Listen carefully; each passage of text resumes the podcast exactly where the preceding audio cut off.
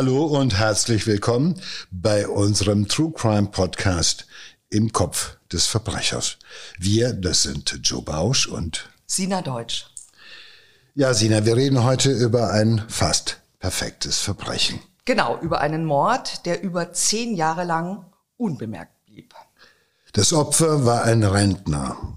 Die Familie und Freunde waren schon längst verstorben. Keiner, der einen vermisst oder nach einem geschaut hätte. Wenn jemand ganz allein ist, hat ein Täter ein leichtes Spiel. Und das hat unser Täter ausgenutzt. Äh, wir sprechen über Josef S., genannt Yoshi, so ein netter, ähm, freundlicher Mann aus der Nachbarschaft, so ein Hobbyhandwerker, der ähm, gerne auch mal zu Hilfe kommt. Jeder mag ihn und äh, alle vertrauen ihm. Und es ahnt niemand, dass dieser nette Yoshi einen Menschen umgebracht hat. Ähm, er hat nämlich die ganzen zehn Jahre lang dessen Rente einfach abkassiert und ähm, so getan, als würde dieser Mann noch leben. Das Ganze war im Prenzlauer Berg in Berlin. 3,6 Millionen Menschen sind in Berlin, aber man kann in dieser großen Stadt auch ziemlich einsam sein. Genau wie Heinz N., ein pensionierter Ingenieur. Ja, man muss sagen, Heinz N. Äh, war schon das ideale Opfer. Äh, er war Witwer, hatte keine Kinder, keine Angehörigen. Er lebte in der Anonymität einer Großstadt und er lebte mitten unter uns und war doch ein sehr einsamer Mensch, muss man sagen. Er lebte alleine, zurückgezogen und äh, Nachbarn hatten längst aufgehört, auf diesen alten Mann irgendwie zu achten oder überhaupt Kenntnis von dem zu nehmen. Und äh, insofern war er jemand, dessen Verschwinden auch gar nicht weiter aufgefallen ist. Ja, es ist so eine Anonymität.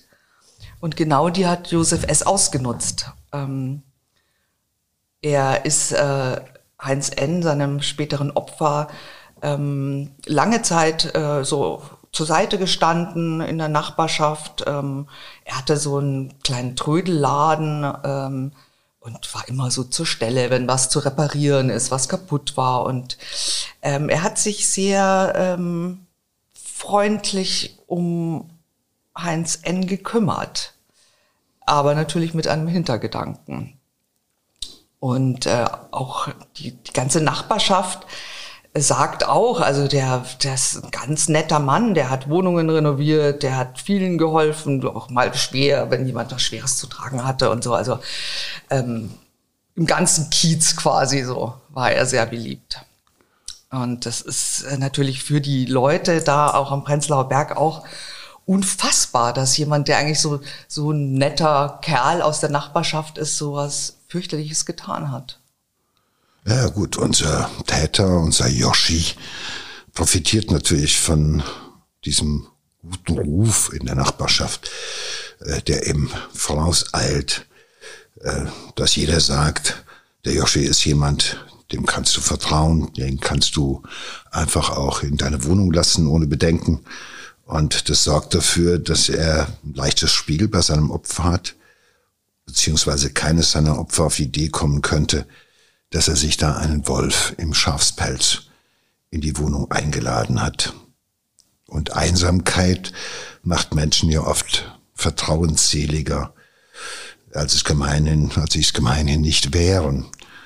Äh, ein normaler Kontakt zum Hausmeister oder zu jemandem, der dir mal was in der Wohnung richtet, der wird ja oft überbewertet von diesen Menschen, weil das ist so, ja, sie sind in dieser Wohnung alleine und jede Abwechslung wird als Besonderheit empfunden und äh, das ist äh, macht diese Menschen halt eben, äh, es freut sie ungemein und es macht sie halt eben auch euphorisch, weil da ist jemand, der redet mit ihnen, der nimmt sich Zeit für sie und dann wird man natürlich auch leichter vertrauensselig im wahrsten Sinne des Wortes und ähm, Argwohn äh, der Gestalt, dass man sagt, das ist sogar jemand, der mir nach dem Leben trachten könnte, der kommt erst gar nicht auf.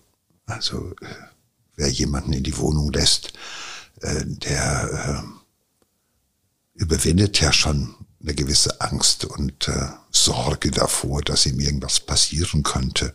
Allenfalls könnte ihm vielleicht mal was geklaut werden oder sowas. Das ist ja das Schlimmste, was sich diese Menschen allenfalls vorstellen können, aber nicht mehr. Heinz N. und Josef S. lernen sich 2005 kennen. Und von da an kümmert sich Josef S. um den Pensionär. Er bekommt einen Wohnungsschlüssel von dem 80-Jährigen. Und auch ähm, schrecklich, also äh, Heinz N. vertraut ihm so weit, dass er ihm die Geheimzahl der Bankkarte verrät. Und das ist dann leider sein Todesurteil. Denn was keiner weiß, der nette Handwerker ist spielsüchtig, ähm, hat einen enormen Schuldenberg, äh, hat sein, es gibt sein ganzes Geld in der Spielhalle aus. Und dieser kleine Trödelladen, den er hat, der bringt natürlich nicht so viel ein, wie er verspielt. Ja. Josef S. ist ein Zocker, würde man sagen. Äh, und der alles aufs Glücksspiel setzt, also irgendwie immer erwartet, irgendwann mal hat er sozusagen die sechs Richtigen. Aber die hat er natürlich nicht. Und da er kein Glück im Spiel hat, muss er sich zwangsläufig umsehen, woher das Geld kommt, weil er macht Schulden und die Schulden wachsen ihm schon längst über den Kopf. Und auf der anderen Seite gibt es halt da diesen Rentner, der zeitlebens ein ordentliches Leben geführt hat, der gespart hat und eine ordentliche Rente bekommt. Äh, da kommt er ganz schnell auf den Gedanken, es sich da zu holen, wo es halt gibt, wo es es gibt. Und naheliegend ist halt Heinz N. Der sitzt ja in gewisser Weise auf einem kleinen Goldschatz. Da kann man sich ja leicht bedienen. Ja, und was auch ähm, fürchterlich äh, ist, also perfide auch, ja. Er überredet Heinz N. nämlich dazu, dass er sich endlich mal eine neue große Gefriertruhe kauft. Und äh, er weiß natürlich auch schon, was er damit anfangen soll. Und Josef lässt sich beraten von ihm und, und sagt, ja gut, ich kaufe sie und ahnt natürlich nicht, dass das sein eigener Sarg werden wird, zehn Jahre lang. Ja. Das ist besonders perfide, muss man sagen, wenn ja. man sich das überlegt. Da rät der jemand zur Anschaffung einer großen Gefriertruhe, weil es ja wichtig ist, man was sparen kann, man kann was einfrieren. Und ahnt nicht, dass er derjenige sein wird, der da eingefroren werden soll. Gut. Ja, ähm, es ist Silvester, also Jahreswechsel 2006, 2007. Ähm, Heinz N. Ja, sitzt am Fenster, er freut sich am Feuerwerk, genießt den Abend ganz friedlich, allein zu Hause. Dann kommt sein Freund äh, Yoshi herein.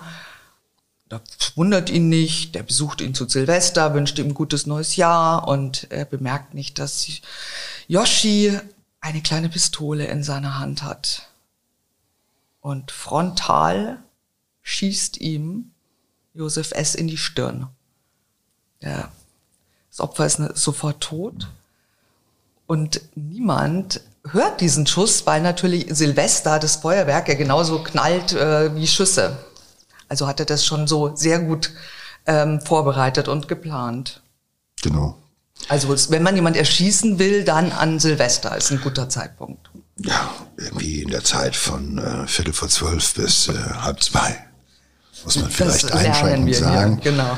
Aber in dieser Zeit um Silvester, das weiß ja jeder von uns, äh, fällt es nicht auf, wenn irgendwie es mal äh, ja, Knall gibt, äh, irgendwas explodiert, äh, geschweige denn ein Schuss, der irgendwo in einer Wohnung fällt, der fällt da sogar am Prenzlauer Berg schon mal gar nicht auf. Und die Tat und wie er sie begeht, das äh, zeugt ja doch von der ersten bis zur letzten Minute von einer von einer großen Absicht, von einem lang gehegten Plan. Und äh, er schießt seinem Opfer unmittelbar in die Stirn. Also aus nächster Nähe, um sicher zu gehen. Das ist ja wie die Hinrichtung letztendlich, wenn du jemanden da Ja. in die, aus nächster Nähe in die Stirn schießt, ein Schuss fällt. Und ähm, es macht niemanden argwöhnig. Und das zeigt ja auch, also die Kühltruhe, das Opfer bestellt die Kühltruhe, damit nicht auffällt, dass irgendwann mal eine Kühltruhe ins Haus getragen wird. Man hat das Opfer sogar noch gesehen, nachdem die Kühltruhe angeliefert worden ist. Alles ist schön. Und jetzt nutzt er halt diese Silvesternacht, um sein Opfer umzubringen. Das ist schon sehr abgezockt.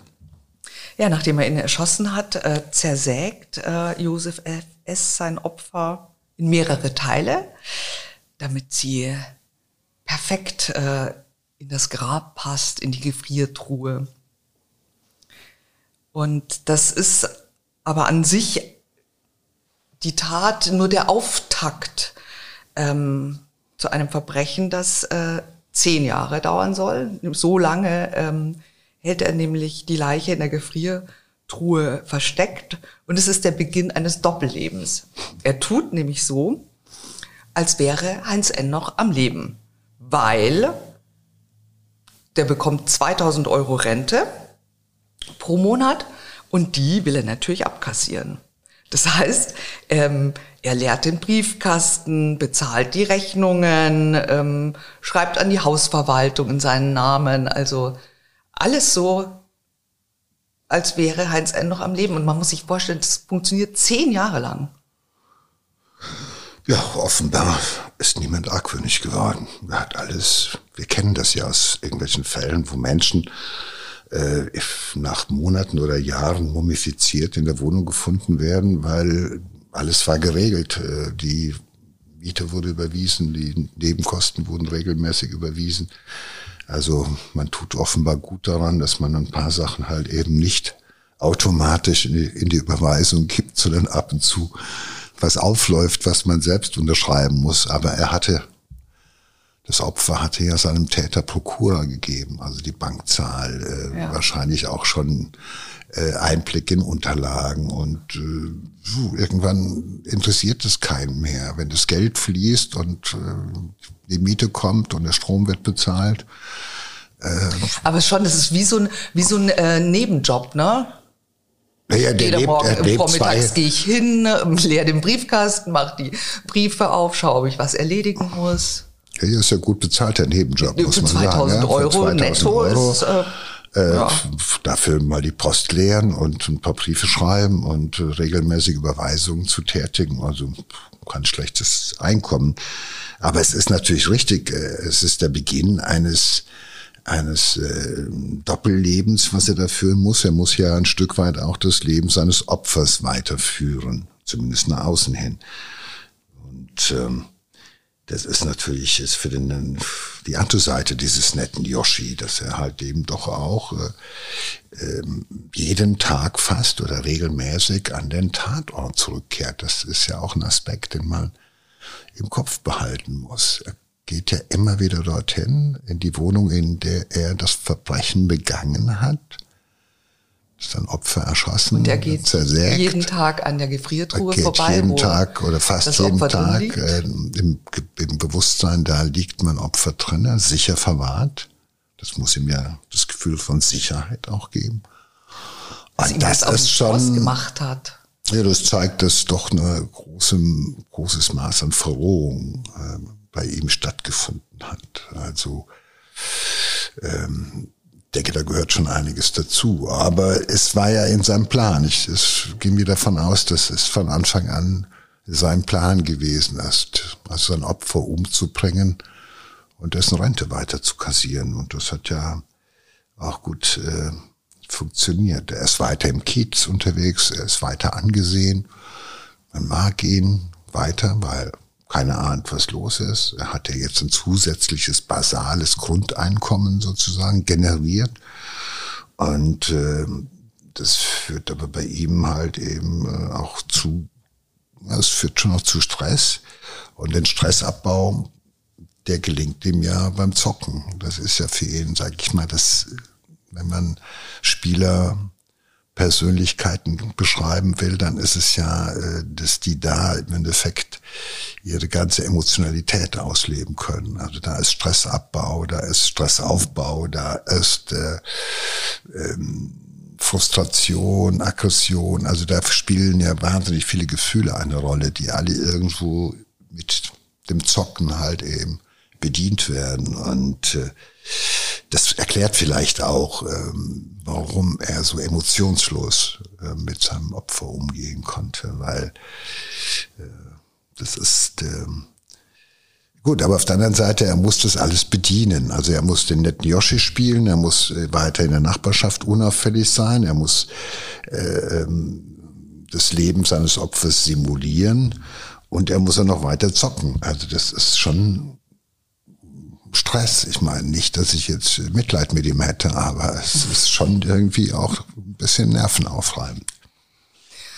Ja, die Frage ist natürlich schon, das ist äh, eigentlich entsetzlich, ne, dass ein Mensch verschwinden kann und keinem fällt es auf. Also fast keinem. Es gibt nicht tatsächlich einen Nachbarn und der ähm, dem fällt auf, also Heinz N. hatte jetzt kein soziales Leben mehr, aber man hat ihn ab und zu halt auf dem Balkon sitzen und Kaffee trinken äh, gesehen. Und äh, einem Nachbarn fällt es auf, dass er nie mehr an seinem Fenster vorne ist, nicht mehr am Balkon, auf dem Balkon sitzt. Und ähm, es gab damals so Querelen im Haus, also irgendjemand hat immer sehr laut Musik äh, gespielt und die Nachbarn fühlten sich belästigt und wollten zusammen zur Genossenschaft gehen und äh, eben äh, sich beschweren. Und äh, die waren verabredet, dieser Nachbar und Heinz N. Ja, und dann kam Heinz N. nicht und man konnte ihn auch nie mehr erreichen. Und dieser ähm, Nachbar Schöpfverdacht. Schon relativ schnell, also schon 2006 auch, August. Ne? Äh, Silvester war der Mord. Im August ähm, schöpft er schon Verdacht, schreibt äh, Briefe an diese Wohn Wohnungsgenossenschaft, dass mal jemand irgendwie, dass es komisch ist, dass der Heinz N. verschwunden ist, dass man ihn nicht mehr sieht, äh, aber er ist ja nicht ausgezogen ähm, und ob mal jemand nach dem schauen kann und so, aber es passiert halt gar nichts, weil alle sagen halt, ja, ist so ein Querulanz und äh, der schreibt dauernd Briefe jetzt und nervt uns. So Capo.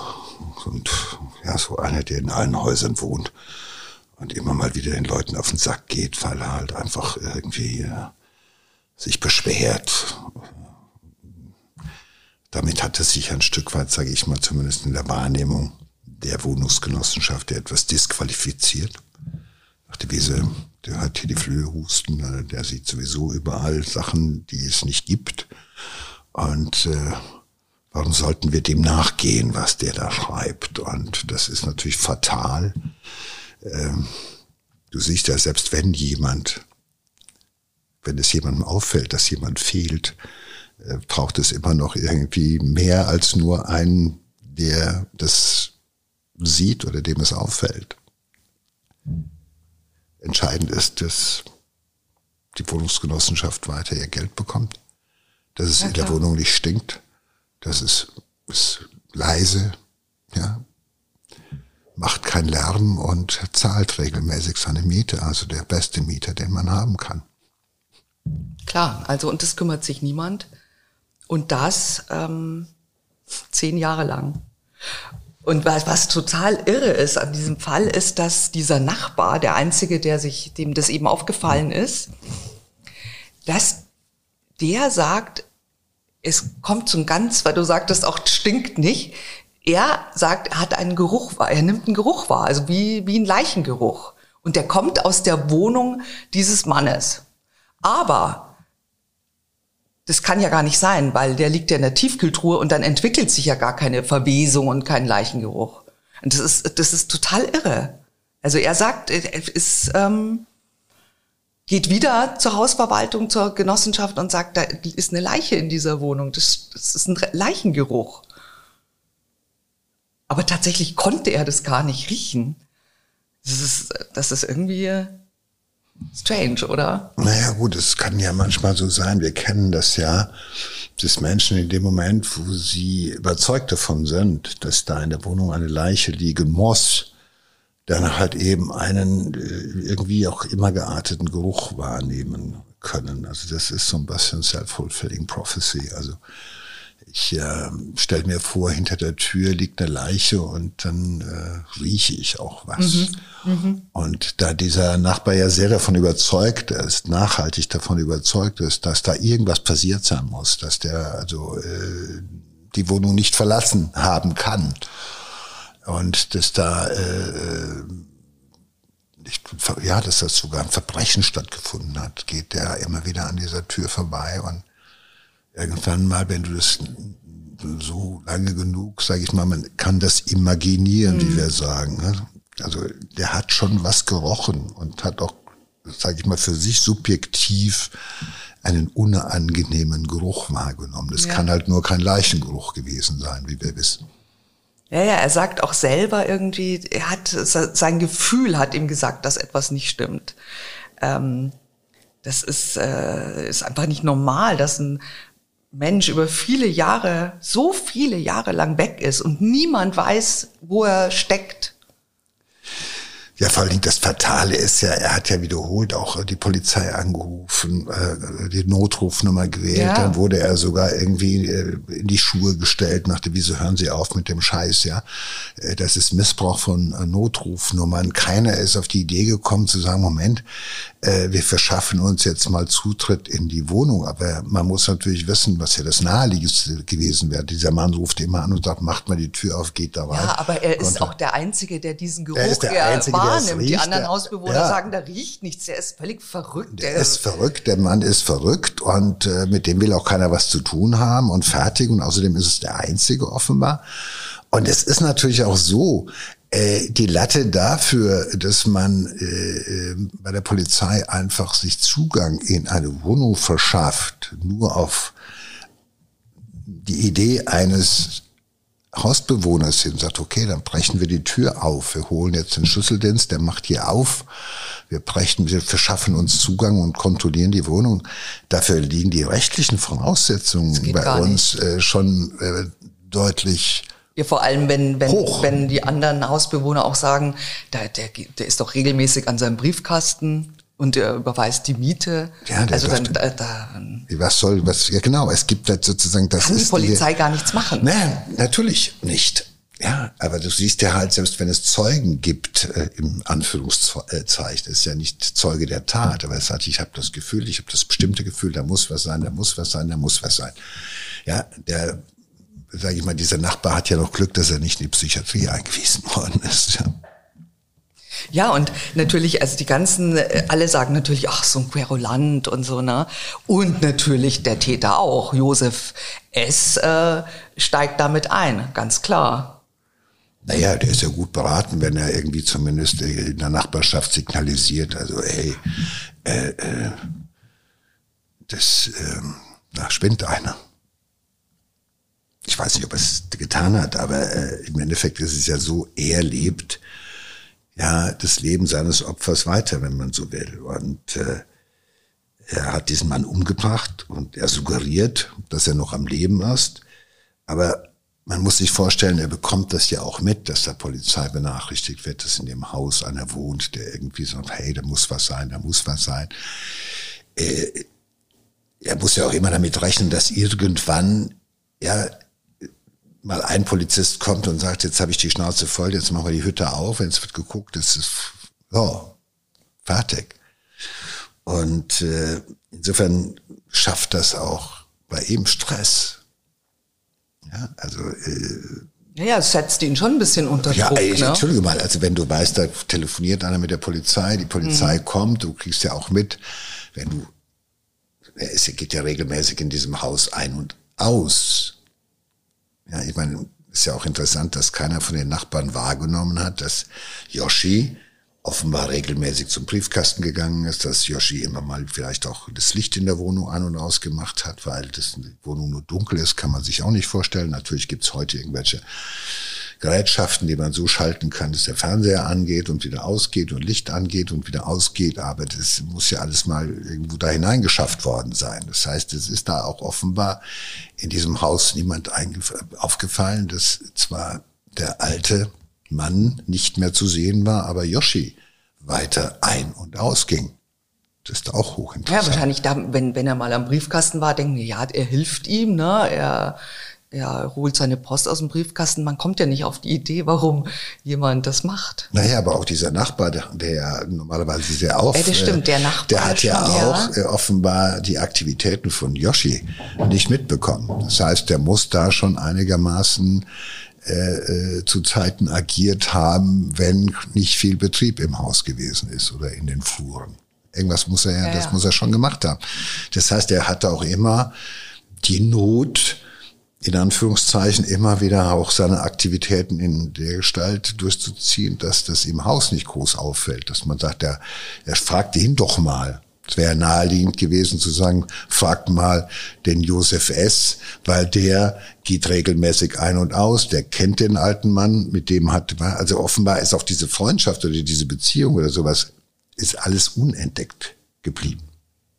Ja, aber es, es, es, es setzt ihn schon unter Druck und er muss natürlich jetzt auch mal überlegen, wie, wie soll es weitergehen? Weil ähm, nochmal zehn Jahre geht es wahrscheinlich nicht gut. Und äh, ähm, ja, also das ist, ja ist aber auch schwierig. Ne? Wo soll dann der alte Mann, soll der irgendwie ausziehen? Obwohl er gar nicht mehr, also das ist schwierig, ne? Das ist jetzt schwierig. Also natürlich könnte der Mann auch bei Nacht und Nebel ausgezogen sein, aber dann müsste man wieder gucken, wo meldet man wieder an. Also dann wird er ja Teil, da gibt's ja eine Meldebehörde, da muss so abgemeldet werden, das fällt dann auf, wo ist er geblieben, wo ist er hingezogen, dann kann man ja nachverfolgen ob jemand von A nach B umgezogen ist, ob der in ein Altersheim gegangen ist.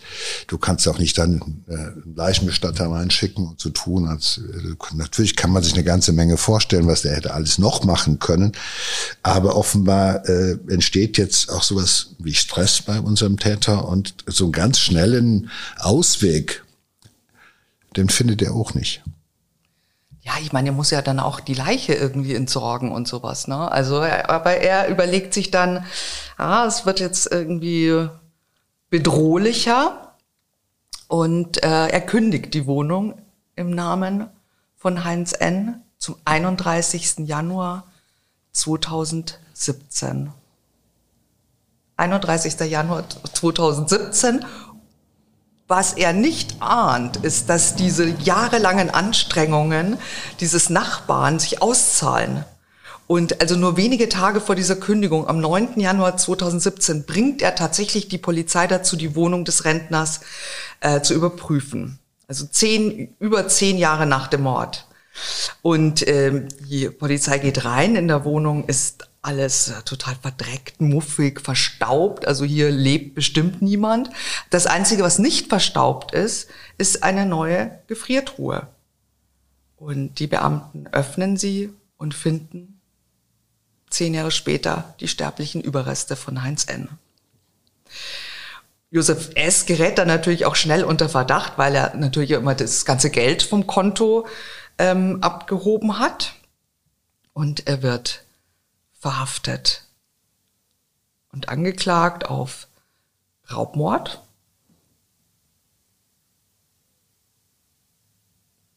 Und er steht dann 2017 auch vor Gericht. Für die Leute aus dem Kiez ist es natürlich unglaublich. Also keiner kann es sich vorstellen, dass der das wirklich gemacht hat. Und Josef S. schweigt sechs Monate lang. Er äußert sich nicht zu den Vorwürfen. Die Polizei durchsucht seine Wohnung und findet Dokumente von einer anderen Rentnerin, Irma K. Und Irma K. wird seit dem Jahr 2000 vermisst. Also seit 17 Jahren wird sie vermisst. Niemand hat sie je wieder gesehen. Und auch ihre Rente floss dann in die Hände von Josef S.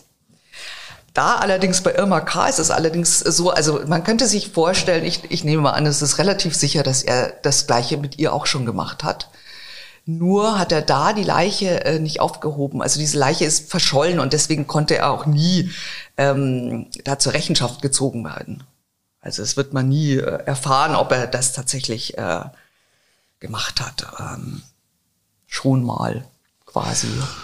Ich glaube, die Leute waren auch deshalb so entsetzt, weil ihnen klar geworden ist, dass sie über zehn Jahre lang unter sich, neben sich, in der Nachbarschaft, auf der Straße, jeden Tag einen Mörder hatten, dem sie begegnet sind.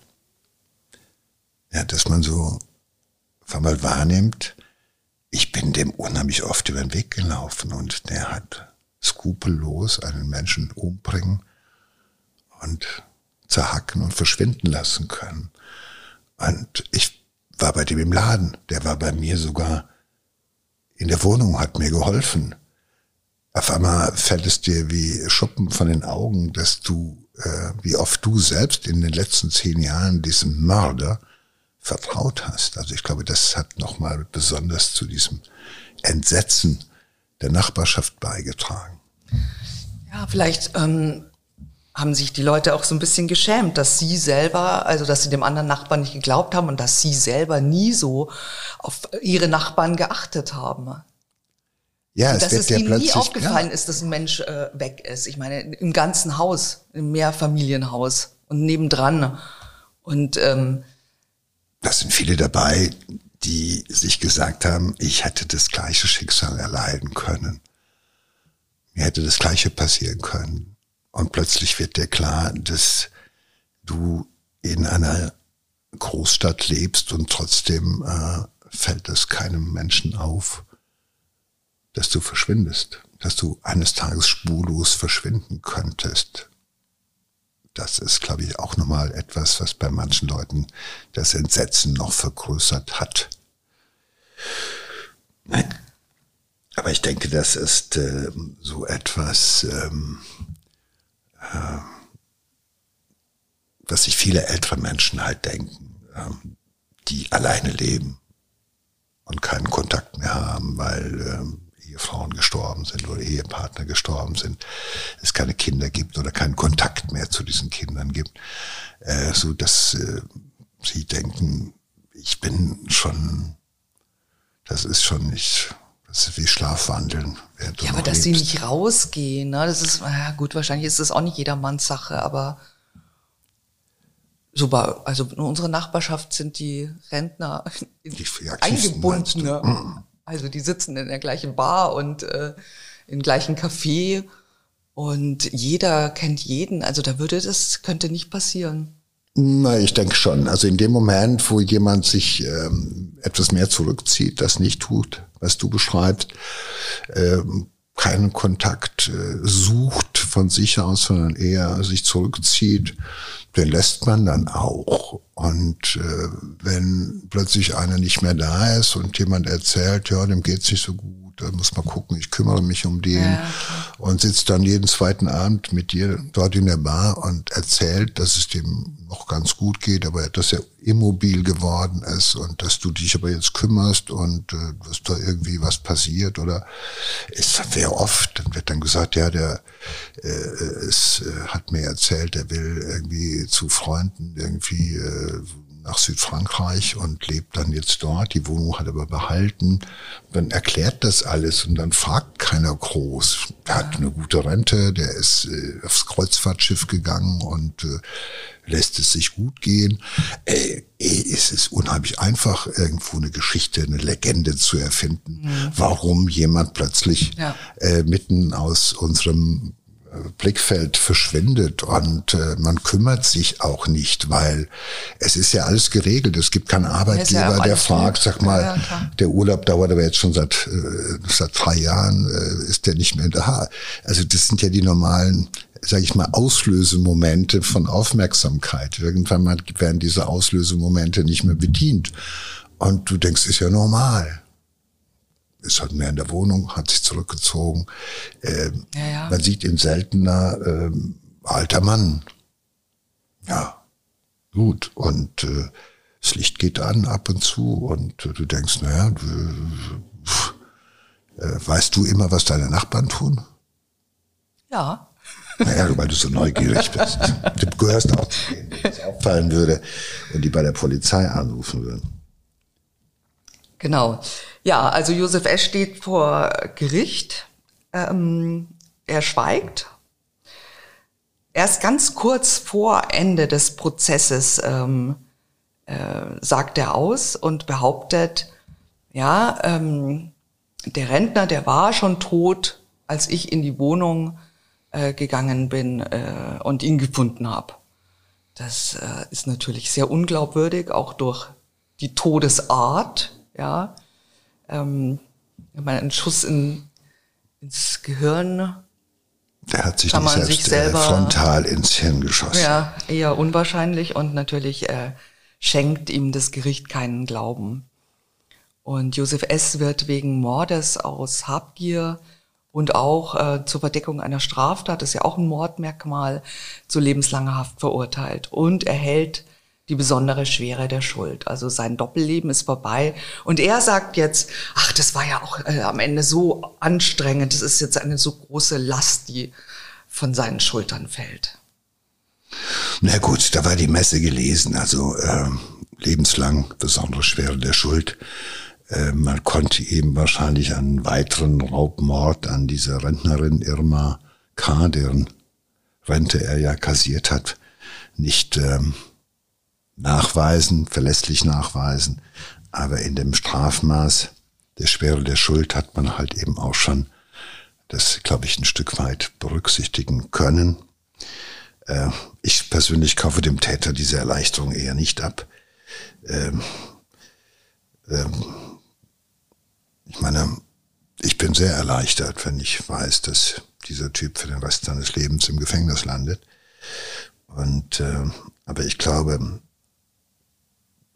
das ist, da gibt es etwas, das projizieren wir gerne mal auf einen Täter, weil wir denken, mein Gott, wenn wir diesen Stress hätten, da jeden Tag da gucken und äh, oh, ja, wir persönlich, wir hier normalen Menschen in Anführungszeichen, wir würden das ja äh, nicht aushalten glauben wir. Und deshalb glauben wir halt dem Täter, wenn, wir, wenn der sagt, das war so ein Stress, ich bin froh, dass es vorbei ist, ich bin immer mit dieser Last herumgelaufen. Wir wollen natürlich auch gerne, dass ein, ein Täter äh, sagt, ach, es war eine große Gefühle Last für hat. mich, dass ein Täter Gefühle ja, hat. Ja. Wir wollen nicht wahrnehmen, so. dass es ein skrupelloses Arschloch ist, der völlig emotionslos einfach dieses Ding durchzieht. Die einzigen Emotionen, die dieser Typ hatte, die hat er gehabt, wenn er gezockt hat und alles andere war ihm unwichtig. Das muss man ganz klar so sehen. Und äh, der war nicht bedrückt vom Schicksal seines Opfers, keine Sekunde, keine Stunde seines Tages. Und äh, für mich ist die größte Erleichterung, diesen äh, skrupellosen Täter sicher hinter Schloss und Riegel zu wissen. Ja, das ist der Fall Heinz N., ein Mord, der niemanden auffiel, außer diesem einen Nachbarn, der nicht locker gelassen hat. Und wäre der nicht gewesen, ne, dann wäre dieses Verbrechen wahrscheinlich nie ans Licht gekommen. Ich hoffe, dieser wunderbare Nachbar hat heute irgendwie äh, ein hohes Ansehen in seiner Nachbarschaft, weil wir können ja nur eines konstatieren. Wir können, dass unser Opfer im Endeffekt kann von Glück reden, dass es noch einen im Haus gegeben hat von dieser alten Schule, der noch guckt, der sich noch Sorge macht um seine Mitbewohner, der noch irgendwas mit Aufmerksamkeit registriert, noch den Blick für seine Nachbarn behalten hat, weil auch das ist ja doch schon längst aus der Mode gekommen. Also wer guckt noch nach seinem Nachbarn? Äh, wer interessiert sich noch dafür, wo der bleibt, wie es dem geht? Ähm, ich meine, äh, im Endeffekt ist dieser Fall auch äh, ein Lehrstück über Vereinsamung in großen Städten. Und das Schlimme ist, es findet ja nicht nur in großen Städten mittlerweile statt, sondern auch auf den Dörfern, wo Menschen nebeneinander wohnen, ohne noch groß Notiz voneinander zu nehmen. Und damit verabschieden wir uns. Ja, und wenn ihr keine Folge unseres Podcasts verpassen wollt, Das wäre ja grauenvoll. ja eben, dagegen kann man was tun. Was denn, Joe? Abonnieren. Eine sehr gute Idee. Super. Tschüss. Tschüss.